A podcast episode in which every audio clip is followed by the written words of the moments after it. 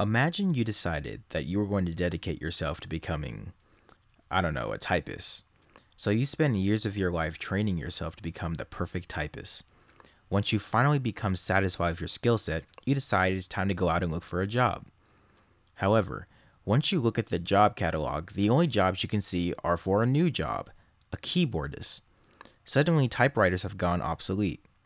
The skills you've developed are no longer operable in this new environment.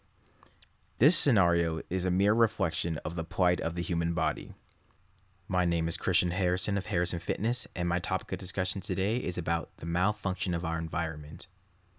Similar to your failed typewriting escapade, the human body spent centuries evolving to match the environment we lived in.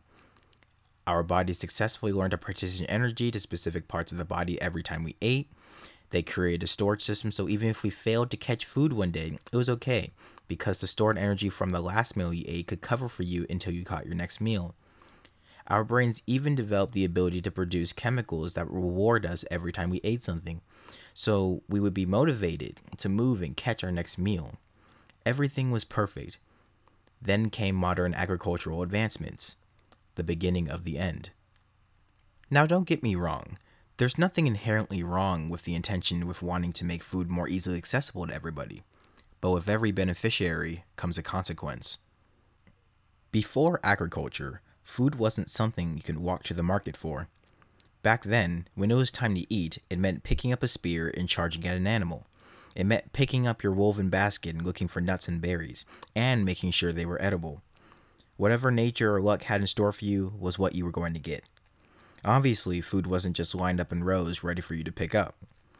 Pair this with having to fight other animals for the food, and you have the recipe for low food availability.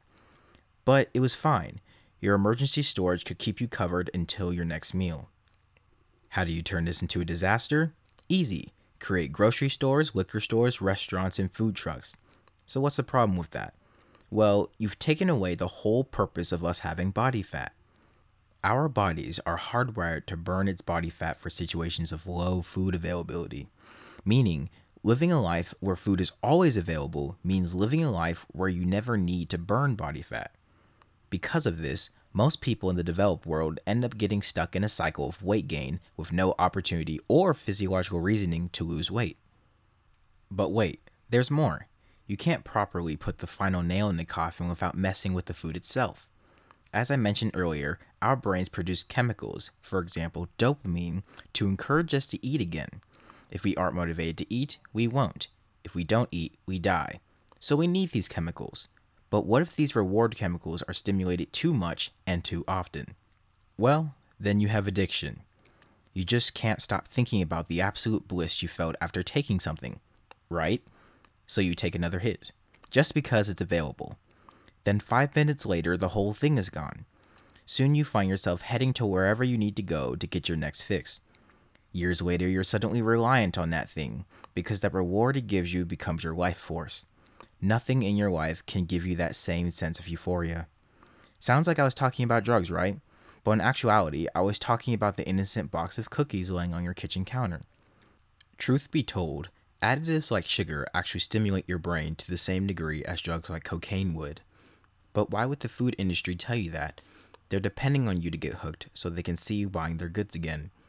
A mechanism that was made to ensure our prosperity has been turned against us for the sake of a few bucks.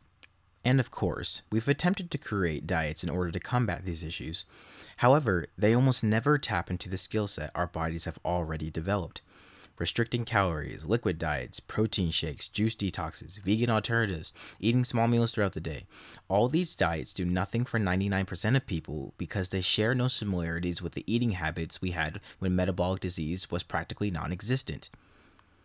Moral of the story is nature remains the same, and our bodies remain the same too. The only thing that's changed is our environment. The problems we face today are not a malfunction of our bodies, but a malfunction of our environment. Thank you for listening, and I hope you learned something new today.